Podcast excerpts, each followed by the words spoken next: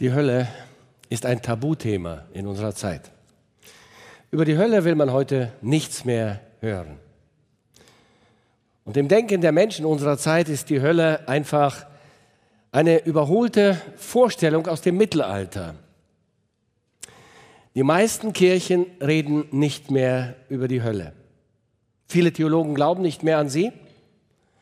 Sie haben ihr Gottesbild angepasst und sie haben die Bibel als Grundlage für ihren Glauben verworfen. Schon vor über hundert Jahren sagte der damalige anglikanische Bischof Ryle Folgendes. Er sagte, eine Flut falscher Lehren ist in letzter Zeit über uns hereingebrochen. Die Menschen fangen an, uns zu sagen, dass Gott zu barmherzig ist, um Seelen für ewig zu bestrafen. Dass die ganze Menschheit, wie böse sie auch sein mag, früher oder später gerettet werden wird. Wir sollen eine freundlichere Theologie lehren und die Hölle als eine heidnische Fabel behandeln. Doch diese Frage, sagt Bischof Ryle, liegt dem Fundament des Evangeliums zugrunde. Die moralischen Eigenschaften Gottes, seine Gerechtigkeit, seine Heiligkeit, seine Reinheit sind alle darin verwickelt. Die Schrift spricht klar und umfänglich zum Thema Hölle. Wenn Worte etwas bedeuten, dann gibt es einen Ort wie die Hölle. Wenn Texte fair, also biblische Texte, fair interpretiert werden sollen, dann gibt es Menschen, die dort hineingeworfen werden. Der amerikanische Prediger Ironside berichtet einmal über folgende Begebenheit. Er sagt, bei einer Gelegenheit wurde Robert Ingersoll, das war einer der bekanntesten agnostischen Referenten, eigentlich ein Atheist des letzten Jahrhunderts. Er wurde angekündigt, eine Ansprache über die Hölle zu halten. Und er erklärte, er würde schlüssig beweisen, dass die Hölle ein wilder Traum einiger intriganter Theologen war, die sie erfunden hatten, um leichtgläubige Menschen zu erschrecken. Als er mit seinem Thema begann, erhob sich ein halb betrunkener Mann aus dem Publikum und rief: "Mach es stark, Bob! Viele von uns armen Kerlen hängen von dir ab. Wenn du dich irrst, sind wir alle verloren. Sieh zu, dass du es klar und deutlich beweist." Liebe Freunde, trotz aller Bemühungen, sie wegzuerklären, die Hölle ist und bleibt eine ewige Realität. Daran ändern das menschliche Wunschdenken und auch der Protest der Gottlosigkeit gar nichts. Und deshalb müssen wir uns heute die Frage stellen, wie sollen wir nun leben angesichts der Realität einer ewigen Hölle? Ich weiß, dieses Thema ist schwer zu ertragen. Und ich bitte dich durchzuhalten bis zum letzten, bis zum siebten Punkt. Es geht nämlich heute um sieben Dinge, die du über die Hölle wissen solltest. Erstens, die Hölle ist ein Ort der ewigen Strafverbüßung. Ein Ort der ewigen Strafverbüßung. Wenn wir heute über die Hölle reden, wenn ich heute über die Hölle predige, dann rede ich vor allen Dingen über die letzte und ewige Hölle, die auch der Feuersee und der zweite Tod genannt wird in der Bibel. Über die vorläufige, jetzige, heutige Hölle werden wir auch noch kurz zu sprechen kommen. Was wir zunächst festhalten müssen, ist die Tatsache, dass die Hölle ein realer Ort ist. Ein realer Ort. Der verurteilte Mensch wird nämlich nach dem jüngsten Gericht, nachdem Jesus das Urteil über ihn persönlich gesprochen hat, in die Hölle geworfen werden. Das berichtet uns die Bibel. Bevor dieses jüngste Gericht Gericht stattfindet, werden alle angeklagten gottlosen Menschen auferstehen und im Leibe als Menschen mit Geist, Seele und Leib vor dem Gericht Gottes erscheinen. Wir lesen das zum Beispiel im zwanzigsten Kapitel in dem letzten Buch der Bibel, in der Offenbarung. Und nach der Urteilsverkündung durch Jesus werden sie dann als komplette Menschen im Leibe in den Feuersee geworfen werden. So wie der Auferstehungsleib der geretteten Menschen perfekt angepasst sein wird an ein ewiges Leben im Himmel, so wird auch der Gerichtsleib der gottlosen Menschen angepasst sein an die ewige Existenz in einer ewigen Hölle. Wir verstehen, dass ein konkreter Körper einen konkreten Ort braucht, an dem er existieren kann. Deshalb ist sowohl der Himmel als auch die Hölle sind das zwei konkrete ewige Orte. Der Mensch als Geist, Seele, Leibeinheit kann nicht außerhalb von Raum und Zeit existieren. Wir wissen das aus unserem jetzigen Leben. Wir leben auf dieser Erde in einem konkreten Leib, an einem konkreten Ort. Allerdings ist dieser Ort heute ein Ort,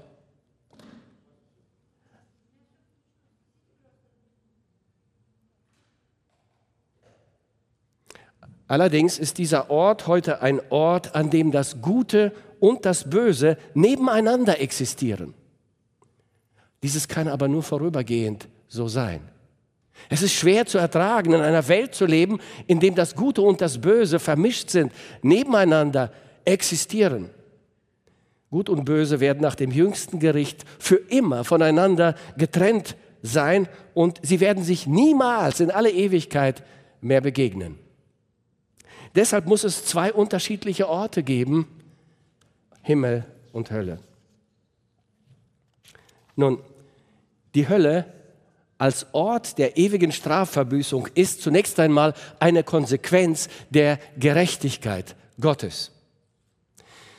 Das hat eine weitere absolute Notwendigkeit zur Folge. In der Hölle hat niemand anderer das Sagen als der Richter der ganzen Welt, Jesus Christus. In der Vorstellung vieler Menschen ist es nämlich so, dass sie vermuten, dass der Teufel das Sagen in der Hölle hätte. Der Teufel sei der Chef der Hölle und er wird dann in dieser seiner Hölle die Menschen nach Belieben quälen. Aber nichts ist weiter entfernt von der Wirklichkeit, von der Wahrheit, die wir in der Bibel finden. Der Satan selbst und alle Dämonen sind ja verurteilte Gefangene in diesem ewigen Gefängnis. Und auch der Satan und die Dämonen werden dort ihre eigene persönliche Strafe erleiden, die Gott über sie verhängen wird. Der Satan hat also in der Hölle nichts zu sagen. Die Bibel sagt, an keiner Stelle fürchtet den Satan, damit er euch nicht in die Hölle wirft. Aber sie sagt, Jesus sagt zum Beispiel in Matthäus zehn, Vers achtundzwanzig, und fürchtet euch nicht vor denen, die den Leib töten, die Seele aber nicht zu töten vermögen. Fürchtet aber vielmehr den, der sowohl Seele als auch Leib verderben, zu verderben vermag in der Hölle, nämlich Gott. Ein gerechter Gott muss das Böse verurteilen und alles Verbrechen, jedes Verbrechen gerecht bestrafen. Es ist nicht möglich, dass ein heiliger, gerechter Gott auch nur ein Verbrechen, auch nur eine Ungerechtigkeit unbestraft lässt.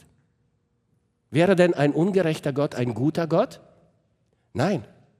Ein guter Gott muss also ein absolut gerechter Gott sein. Sir Francis Newport, Vorsitzender eines englischen ungläubigen Clubs, sagte auf seinem Sterbebett, ihr braucht mir nicht zu sagen, dass es keine Hölle gibt, denn ich fühle bereits, wie meine Seele in ihre Feuer gleitet. Ihr Elenden, hört auf mit dem Geschwätz, dass es Hoffnung für mich gibt. Ich weiß, dass ich für ewig verloren bin. Weil Gott gerecht ist, bestraft er natürlich jeden Sünder auch entsprechend seinen tatsächlichen Werken. Fair. Die verurteilten Menschen werden nach der Urteilsverkündung dann an den Ort ihrer ewigen Strafverbüßung geschickt werden. Und weil Gott gerecht ist, gibt es natürlich in der Hölle auch unterschiedliche Strafmaße, so wie es im Himmel unterschiedliche Belohnungen gibt. Und die Strafmaße und die Urteile werden ganz genau der Schwere der Schuld eines jeden Menschen entsprechen. Doch obwohl die Strafmaße unterschiedlich sind, ist der Ort der Strafverbüßung für alle derselbe. Es ist die ewige Hölle oder der Feuersee. Die zweite Wahrheit, die wir über die Hölle wissen sollten, ist diese. Die Hölle ist der Ort der ewigen Gottesferne. Der Ort der ewigen Gottesferne. In der Hölle ist Gott nicht mehr ansprechbar und nicht mehr erreichbar. Heute können wir zu Gott rufen und er hört. Wir können beten und er hört unsere Gebete. In der Hölle nicht. Er ist nicht erreichbar. Ein Ort der ewigen Gottesferne. Warum? Weil Gott die Liebe ist. Das mag paradox klingen, ist es aber bei genauerem Nachdenken nicht. Es ist tatsächlich so, der gottlose Mensch hat ja in seinem irdischen Leben Gott zielstrebig und bewusst abgelehnt. Er wollte Gott aus seinem Leben verbannen, nichts mit Gott zu tun haben. Er empfand die Einladungen zum Gottesdienst, zur Bekehrung, Jesus sein Herz zu öffnen, Buße zu tun, als Belästigung. Er wollte das nicht haben. Und nun gewährt Gott diesem Menschen seinen Weg. Er akzeptiert die Wahl des Menschen. Er tut es, weil er die Liebe ist. Ja, die Bibel sagt uns, Gott ist die Liebe in Person. Und Liebe kann nicht zwingen. Gott will und kann keinen zwingen, ihn selbst zu lieben und damit im Himmel zu sein, wo Gott wohnt und seine Liebe allgegenwärtig ist. Gott ruft den Menschen hier und jetzt in dieser Welt zu sich. Er spricht zu seinem Gewissen, er spricht zu seinem Verstand, er lädt ihn ein, er gibt ihm Gelegenheit, Buße zu tun, umzukehren. Aber wenn der Mensch diese Einladungen Gottes permanent ablehnt, abweist, lässt Gott ihm schließlich seine Wahl. Gott erlaubt ihm jetzt, seinen gewählten Weg der Gottlosigkeit zu gehen. Jetzt ist er Gott für ewig los. Das war sein Wunsch. Es muss also für den sündigen, gottlosen Menschen, der seine Entscheidung gegen Gott getroffen hat, einen Ort der ewigen Gottesferne geben. Und dieser Ort ist die Hölle. Paulus sagt, er, Gott, wird die zur Rechenschaft ziehen, die Gott nicht als Gott anerkennen und nicht bereit sind, das Evangelium von Jesus, unserem Herrn, anzunehmen. Die Strafe, die diese Menschen erhalten, wird ewiges Verderben sein, sodass sie für immer vom Herrn und von seiner Macht und Herrlichkeit getrennt sind. Ewige Gottesferne. Nun, liebe Freunde, wir müssen an dieser Stelle das Dilemma Gottes verstehen. Das Dilemma Gottes ist das Dilemma der Liebe. Liebe, wenn sie wahr und wenn sie echt ist, ist immer verletzlich. Auch die Liebe Gottes ist verletzlich. Denn Liebe kann man annehmen, akzeptieren, erwidern oder aber ablehnen, abweisen. Und weil Gott Liebe ist, kann und wird er den Menschen nicht zwingen, ihn zu lieben. Und uns könnte hier vielleicht ein menschlicher Vergleich helfen, das besser zu verstehen. Das Dilemma Gottes. Nehmen wir einmal an, ein junger, edler Prinz verliebt sich in ein einfaches, schlichtes, bürgerliches Mädchen. Er lädt sie ein, er schreibt ihr äh, Liebesbekundungen, er sagt, dass er sie lieb, liebt und sie heiraten möchte, schickt ihr Blumen, schickt ihr Geschenke, lädt sie zum Essen ein, einmal, zweimal, dreimal. Sie sagt immer wieder, nein, ich will nicht, ich liebe dich nicht. Der junge Prinz ist natürlich traurig und er ist verletzt, er ist abgewiesen.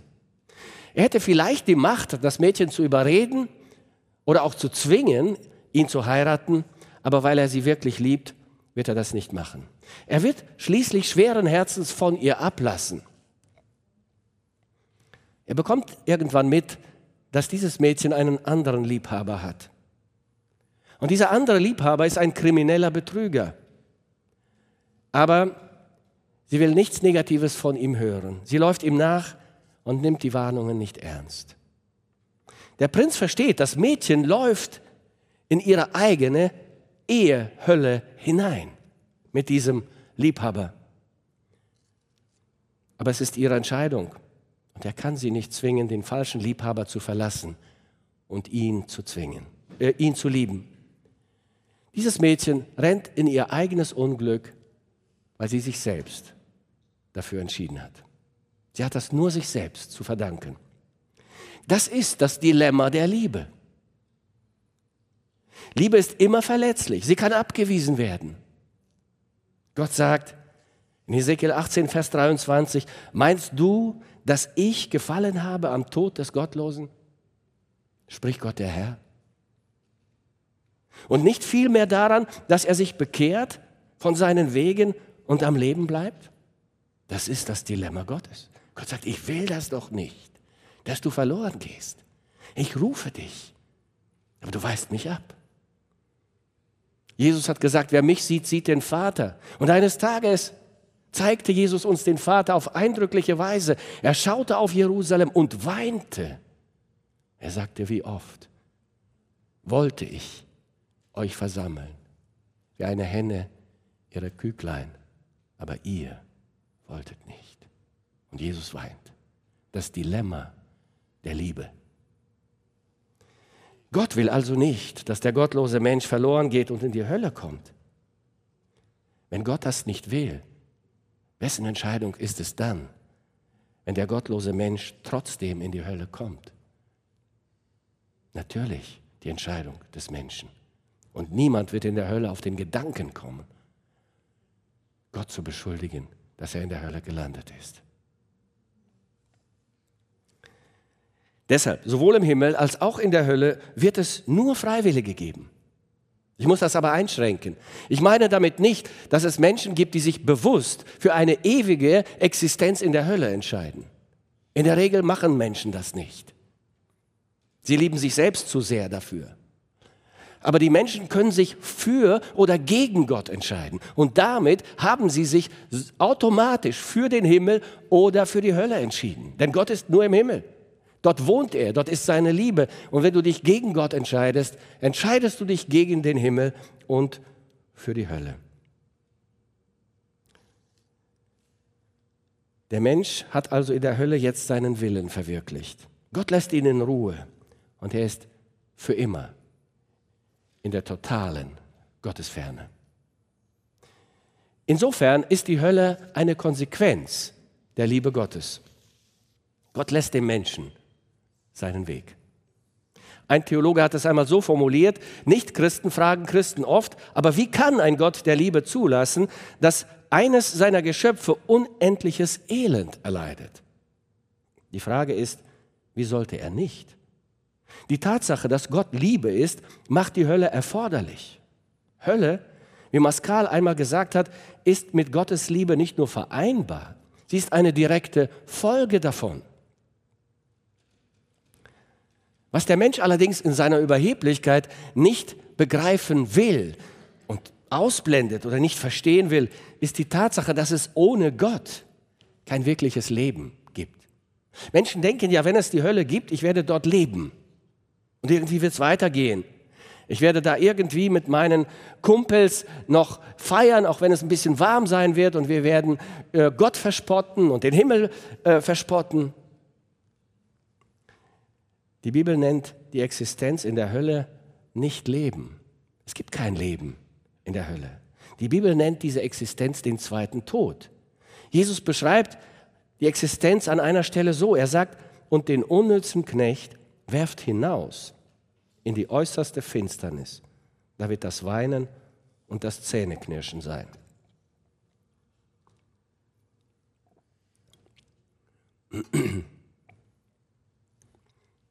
Die Hölle ist die äußerste Finsternis.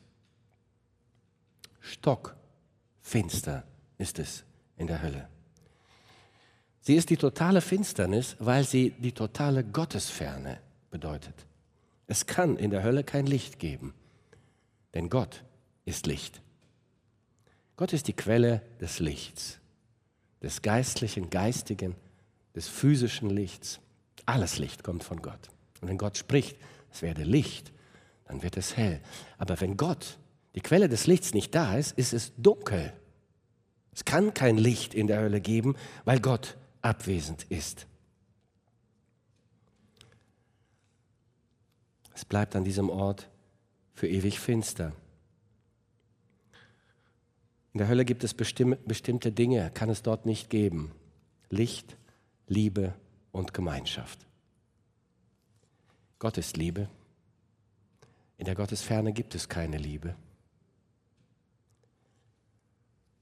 Gemeinschaft und Kommunikation gibt es nur dort, wo es Licht und Liebe gibt. Wenn Licht und Liebe weg sind, ist keine Gemeinschaft mehr möglich. Deshalb wird es in der Hölle auch kein Gespräch geben, keinen Austausch.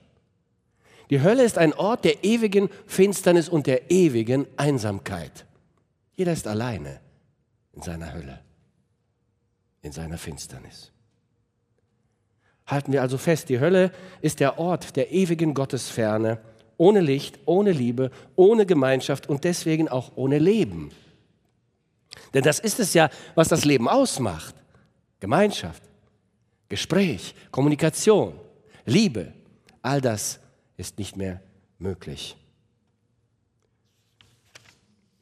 Die dritte Wahrheit, die wir über die Hölle wissen sollten, ist diese: Die Hölle ist nicht für Menschen vorgesehen worden. Gott hat die Hölle nicht für den Menschen gemacht. Sie muss geschaffen worden sein als der Engel des Lichts, ein Cherub der Herrlichkeit, zum Satan wurde. Und einige Engel des Himmels zu Dämonen. Sie haben sich ganz bewusst von Gott abgewendet und Gott und den Himmel verlassen. Sie wurden aus dem Himmel geworfen. Ihre Entscheidung war sofort endgültig und unumkehrbar. Der Satan und die Dämonen können sich nicht bekehren, sie sind unerlösbar. Weil sie aber in ihrem Wesen ewig sind, ewige Geschöpfe Gottes, war ein Ort erforderlich, an dem sie in vollkommener Gottesferne, wie sie es sich gewünscht hatten, ewig existieren werden. Aber wenn der Mensch, für den die Hölle nicht geschaffen war, sich dem Satan anschließt in seiner Rebellion gegen Gott, dann muss er diesen ewigen Aufenthaltsort mit Satan und den Dämonen teilen. Jesus bestätigt uns das. Er sagt, dann wird er, Jesus, zu denen auf der linken Seite sagen: Geht weg von mir, ihr seid verflucht. Geht in das ewige Feuer, das für den Teufel und seine Engel vorbereitet war. Die Hölle war nicht für Menschen gedacht. Aber es gibt nur zwei Orte, an denen ein Engel oder ein Mensch die Ewigkeit zubringen kann. Entweder in der Gottesgegenwart oder in der Gottesferne. Entweder im ewigen Leben oder im ewigen Tod. Entweder im ewigen Licht oder in der ewigen Finsternis. Entweder im ewigen Glück oder im ewigen Unglück. Entweder im Himmel oder in der Hölle. Es gibt keinen neutralen Lebensbereich. Es gibt keine Grauzone und es gibt kein Paradies ohne Gott. Die vierte Wahrheit, die wir über die Hölle wissen müssen, ist diese: Die Hölle muss ewig sein. Der Mensch sträubt sich gegen eine ewige Hölle. Die Bibel sagt uns aber, die Hölle ist ewig, wie der Himmel ewig ist. Nun, dafür gibt es mindestens zwei Gründe. Zum einen, der Mensch, wie auch der Satan und die Dämonen, ist ein ewiges Geschöpf Gottes, das nicht aufhören kann zu existieren. Zweitens, jede Sünde hat ewige Konsequenzen. Ich möchte euch ein Beispiel anführen. Nehmen wir einmal an, ein Mörder ermordet ein zehnjähriges Kind.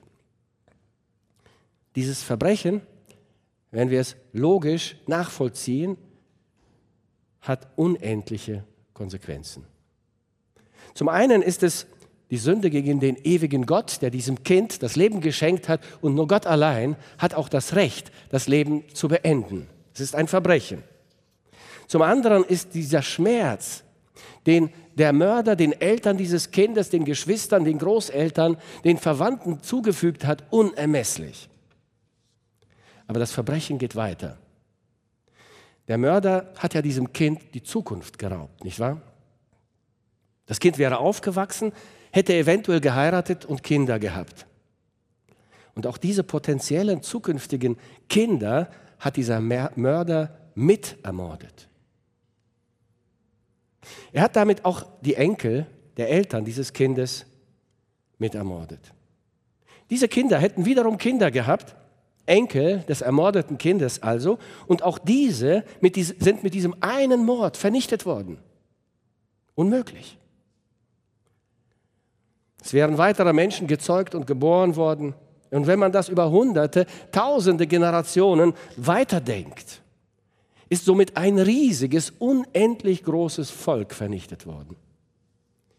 Ein Teil dieser Menschen hätte sich zu Gott bekehrt und hätte Gott gedient, hätte andere Menschen zum Glauben geführt. Viele dieser Menschen wären schließlich im Himmel angekommen und würden ähm, den Himmel in alle Ewigkeit genießen. Aber auch das hat dieser eine Mord verhindert. Alle Freuden, das gesamte ewige Potenzial dieser nicht geborenen Menschen ist vernichtet worden. Dieses Verbrechen, dieser Mord hat ewige Konsequenzen. Sie sind unermesslich, unendlich, sie können niemals enden. Wie kann dann also die Strafe dieses Menschen jemals aufhören? Aber so verhält es sich eigentlich nicht nur mit Mord, liebe Freunde. Es ist mit jeder Sünde so. Die Sünde hat immer ewige Konsequenzen. Wir denken zu oberflächlich über die Sünde. Für uns ist die Sünde ein kleiner Schönheitsfehler, ein Kavaliersdelikt. Aber die Sünde ist grausam, sie zerstört, sie vernichtet. Sie ist nicht zu stoppen und ihre verheerende Wirkung ist unendlich. Auch das Wesen der Sünde macht also eine ewige Hölle erforderlich. Die Existenz in dieser ewigen Hölle nennt die Bibel den zweiten Tod. Wir wissen nicht genau, warum diese Existenz in der Hölle der zweite Tod genannt wird. Vielleicht, weil es ein Tod von einer anderen Qualität ist. Es ist der endgültige, ewige Tod, aus dem es keine Auferstehung, keine Rückkehr mehr geben kann, keine Veränderung mehr geben kann. Nun, der Mensch versucht immer wieder die Hölle, wenn er sie nicht ganz leugnet, umzudeuten, zu relativieren. Ähm, da gibt es zum Beispiel äh, die Lehre von der befristeten Hölle, von der Allversöhnung. Das heißt, nach abgegoltener Strafe wird dann jeder Mensch nach und nach die Hölle verlassen und in den Himmel kommen. Und als letzter wird geläutert der Satan aus der Hölle in den Himmel wechseln. Die anderen, wie zum Beispiel die Zeugen Jehovas, lehren, dass der gottlose Mensch einfach vernichtet wird. Er wird nicht mehr existieren. Die Bibel lehrt allerdings unmissverständlich eine ewige Hölle, in der der schuldige Mensch ewig existiert. Offenbarung vierzehn, Vers elf, dort heißt es, und der Rauch ihrer Qual steigt auf von Ewigkeit zu Ewigkeit. Und sie haben keine Ruhe, Tag und Nacht, die das Tier und sein Bild anbeten und wenn jemand das Mahlzeichen seines Namens annimmt. Doch, Gott sei Dank, es gibt eine unglaubliche, eine sensationelle Nachricht. Es gibt ein Mittel, das die Sünde stoppen und auslöschen kann. Das ist das teure Blut des Lammes Gottes, das Blut unseres Herrn Jesus Christus. Das einzige Mittel, das uns retten kann von der Sünde und von der Hölle.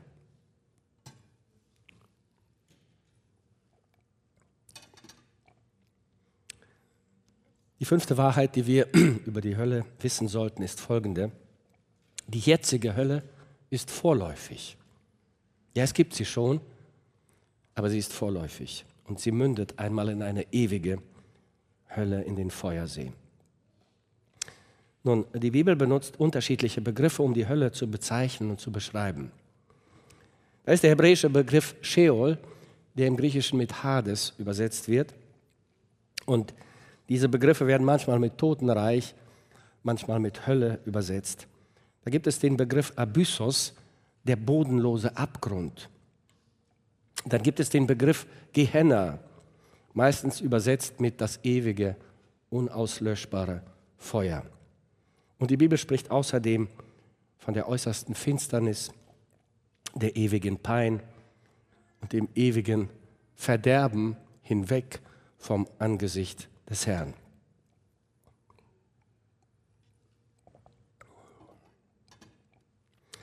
Wir haben heute nicht die Zeit, auf die einzelnen Begriffe genauer einzugehen, aber klar ist aus dem Zusammenhang der Bibel, dass es eine vorläufige Hölle gibt, die wir auch als mit Totenreich bezeichnen, und äh, dass es nach dem Gericht dann eine ewige Hölle geben wird.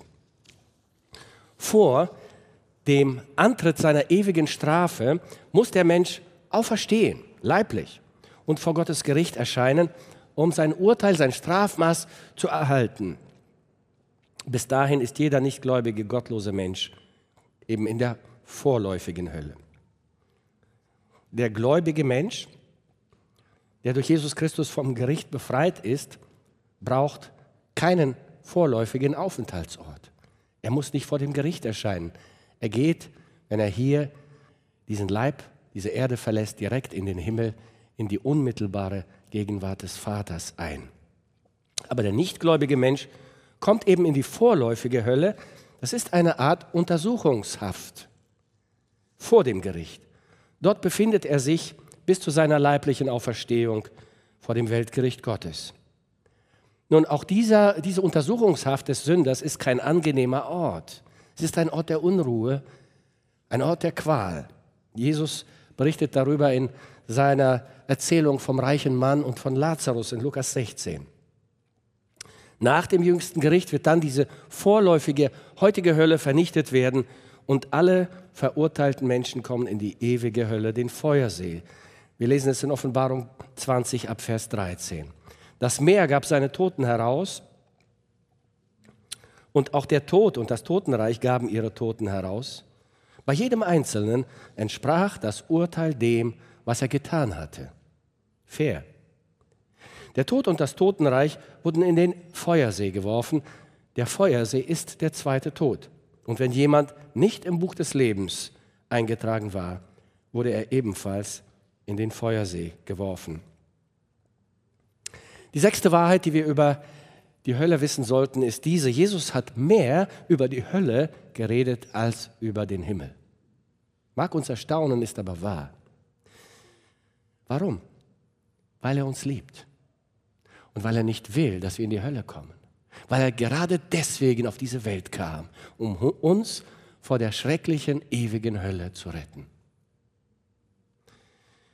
Jesus hat die Menschen mit drastischen Worten vor der Hölle gewarnt. Zum Beispiel in Markus neun, ab Vers dreiundvierzig sagt Jesus: Und wenn es deine Hand ist, durch die du zu Fall kommst, dann hau sie ab.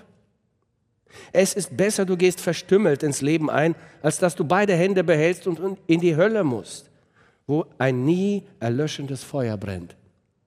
Und wenn es dein Fuß ist, durch den du zu Fall kommst, dann hau ihn ab. Es ist besser, du gehst als Krüppel ins Leben ein, als dass du beide Füße behältst und in die Hölle geworfen wirst. Und wenn es dein Auge ist, durch das du zu Fall kommst, dann reiß es aus. Es ist besser, du gehst einäugig ins Reich Gottes ein, als dass du beide Augen behältst und in die Hölle geworfen wirst, wo die Qual nicht endet und das Feuer nicht erlischt. Der bekannte amerikanische Evangelist Leighton Ford schreibt: Vieles wissen wir nicht über die Hölle. Aber Jesus und die Schreiber des Neuen Testamentes benutzen jedes verfügbare Bild, um uns zu sagen, dass die Hölle real ist. Sie ist schrecklich. Sie ist etwas, was man fürchten muss und etwas, was man vermeiden sollte. Aber es gibt noch eine andere Seite. Chesterton bemerkte einmal, die Hölle ist Gottes großes Kompliment an die Realität der menschlichen Freiheit und die Würde der menschlichen Persönlichkeit. Die Hölle ein Kompliment? Ja, denn Gott sagt zu uns, du bist bedeutend. Ich nehme dich ernst. Entscheide dich, mich abzulehnen. Du darfst es. Wähle die Hölle, wenn du willst. Ich werde dich loslassen. Die Hölle ist ein schrecklicher Ort. Und Jesus kam in diese Welt nicht, um uns zu unterhalten, nicht um unsere Umwelt ein bisschen zu verbessern, nicht um das Klima zu retten. Er kam in diese Welt, um uns vor der Hölle zu retten. Dafür war sein stellvertretender Tod, sein grausamer Tod am Kreuz von Golgatha erforderlich. Damit du und ich, damit wir nicht an diesen schrecklichen Ort der Verdammnis kommen müssen. Wenn es keine Hölle gibt, dann war der Tod Jesu vergeblich, unnötig. Ich komme zum letzten Punkt. Und das ist der schönste. Der siebte Punkt. Du musst nicht in der Hölle landen. Du musst nicht in der Hölle landen. Vielleicht bist du zum ersten Mal heute hier oder du hast zum ersten Mal verstanden, wie schrecklich die Realität einer ewigen Hölle ist. Dann darfst du wissen, du musst nicht in der Hölle landen, wenn du nicht willst. Gott will es nicht. Er will dich bei sich haben im Himmel, er liebt dich. Er hat seine Liebe bewiesen. Er hat alles getan, damit du nicht dorthin kommst. Er hat den höchstmöglichen Preis für dich bezahlt, damit du gerettet wirst. Deine Strafe ist abgegolten, Jesus hat sie getragen. Und wenn du Jesus als deinen Retter und Herrn annimmst in deinem Leben, dann vergibt Gott dir deine Schuld und schreibt deinen Namen auf in das Buch des Lebens, in das Buch des Himmels und macht dich zum Bürger des Himmels. Nichts macht Gott lieber als das. Nichts. Und dann musst du das ewige Gericht und die Hölle nicht mehr fürchten. Gott legt dein eigenes ewiges Schicksal in deine Hand.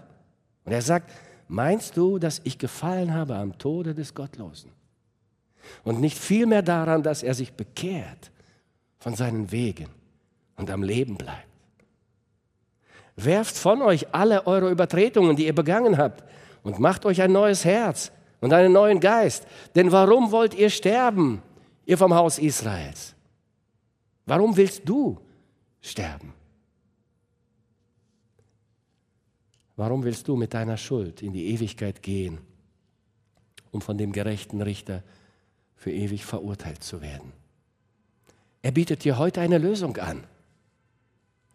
Wisst ihr, von der Hölle zu predigen, ist nicht einfach. Und am liebsten würde ich das auch nicht machen.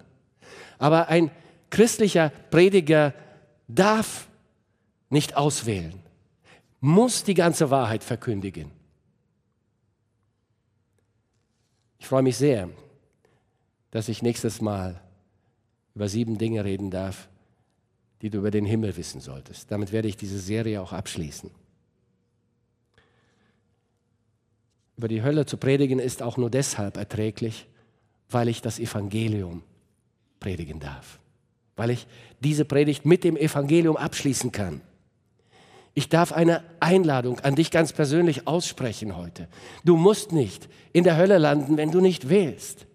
Gott lädt dich ein und ich darf diese seine Einladung heute hier weitergeben. Die Tür zum Himmel steht offen. Komm zu Jesus, er ist die Tür. Paulus fasst unseren Auftrag, den wir gerettete Menschen, den wir als Gemeinde Jesu haben auf dieser Erde, deswegen hat er uns hier gelassen, so zusammen. Er sagt, er hat uns durch Christus mit sich selbst versöhnt. Wir haben ja diese Versöhnung erlebt und hat uns den Dienst der Versöhnung übertragen. Er hat uns einen Auftrag gegeben. Ja, in der Person von Christus hat Gott die Welt mit sich versöhnt, sodass er den Menschen ihre Verfehlungen nicht anrechnet. Und uns hat er die Aufgabe anvertraut, diese Versöhnungsbotschaft zu verkünden. Deshalb treten wir im Auftrag von Christus als seine Gesandten auf. Gott selbst ist es, der die Menschen durch uns zur Umkehr ruft. Pass genau auf, wenn du heute hier sitzt oder im Livestream, im Internet die Predigt hörst, musst du wissen, Gott redet genau auf diese Weise. Durch die Gemeinde, durch den Gottesdienst, durch den Prediger, zu dir ganz persönlich. Gott selbst ist es, der die Menschen durch uns zur Umkehr ruft. So bitten wir im Namen von Christus, nehmt die Versöhnung an, die Gott euch anbietet. Das ist mein Auftrag heute hier, dir diese Versöhnung anzubieten. Du musst nicht in der Hölle landen, wenn du nicht willst. Gott ruft dich heute zu sich.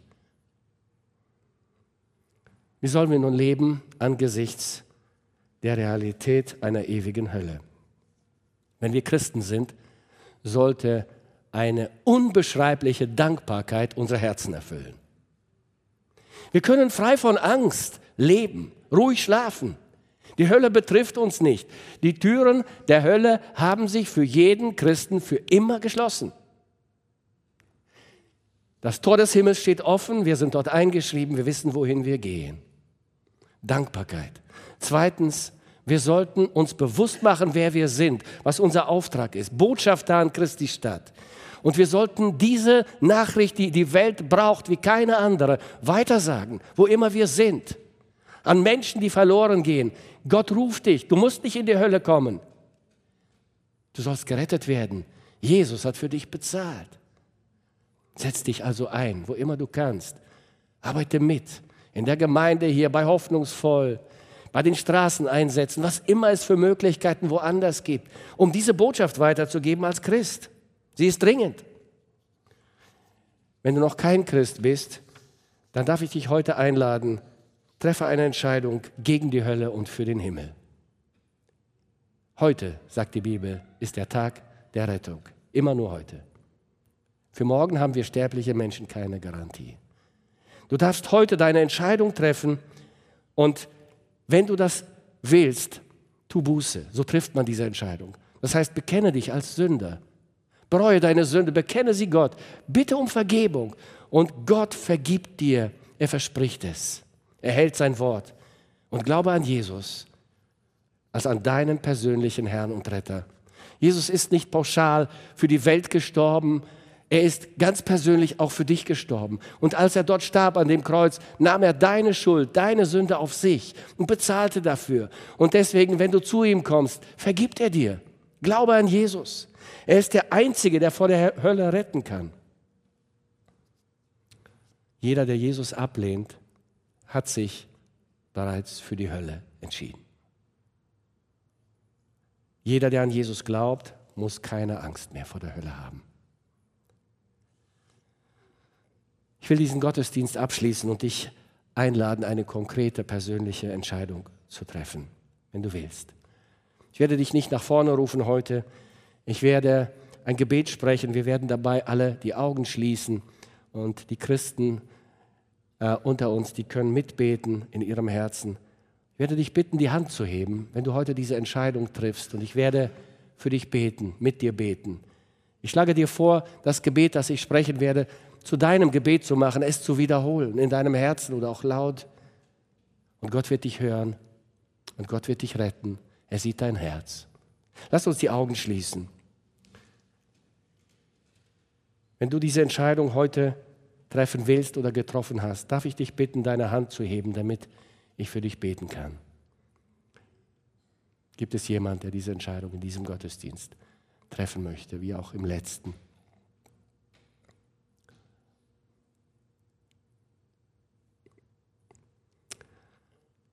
Wenn du diese Entscheidung in deinem Herzen getroffen hast, dann bete mit mir, mach diese Worte zu deinen. Lasst uns beten.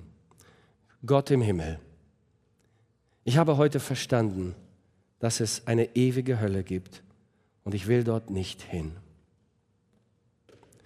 Ich habe auch verstanden, dass du nicht willst, dass ich dorthin komme. Ich habe verstanden, dass ich ein Sünder bin und deine Vergebung brauche. Ich bitte dich, vergib mir meine Schuld. Reinige mich von allen meinen Sünden und mach mich zu einem neuen Menschen. Ich glaube, dass dein Sohn Jesus Christus am Kreuz für mich bezahlt hat. Und nun bitte ich dich, Herr Jesus, komm in mein Leben hinein. Sei ab heute mein Retter und mein Herr. Ich vertraue dir mein Leben an und ich will dir von heute an nachfolgen. Gib mir dazu die Kraft, denn ich bin schwach. Danke, dass du mich angenommen hast. Danke für die Vergebung. Danke, dass du mich gerettet hast und dass ich keine Angst mehr vor der ewigen Hölle haben muss. Amen. Amen.